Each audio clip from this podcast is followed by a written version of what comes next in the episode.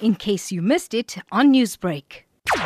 It's difficult to describe the deployment in South Africa because we haven't seen them really and we haven't heard anything. And in all the meetings that um, is sitting, we haven't encountered one of them. We think they just sort of faded into the background. And again, I'm feeling sorry for these doctors. I don't think it's their fault. Um, this is a political arrangement between two countries, and I and and and.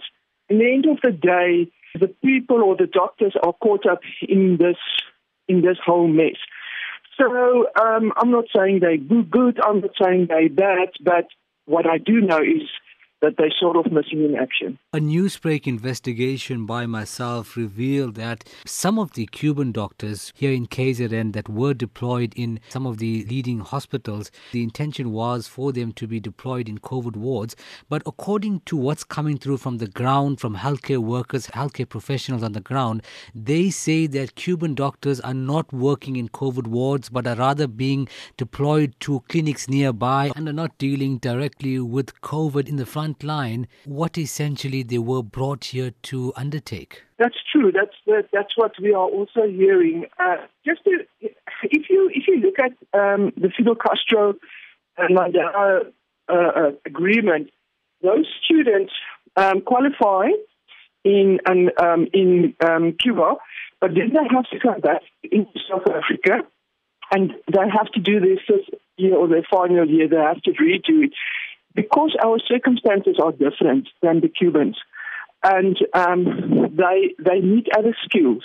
And it's exactly the same, you know. Um, if you want to bring, they need to understand the South African environment and how we operate and our clinical milieu. Doctors are being set up in coming here, as I think the same. It's not the same. From your side, what do you feel a government is hiding in terms of deployment? Because surely we know that there is unemployed skilled people here in South Africa. So why bring people to work here from abroad when those governments are not returning the favor to our unemployed professionals? It's not because we really have a lack in those skills. It's it's political. So that's we need to ask politicians.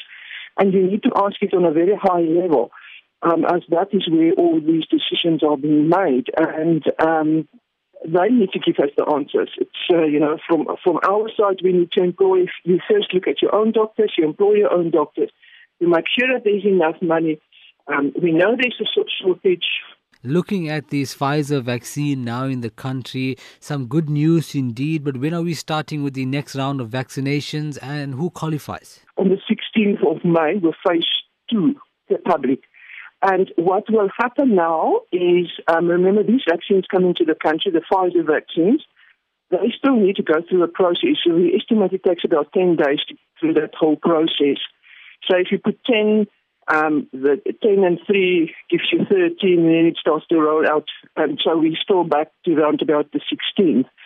Um, for now, there's still um, there was uh, nearly 30,000 people vaccinated since Wednesday.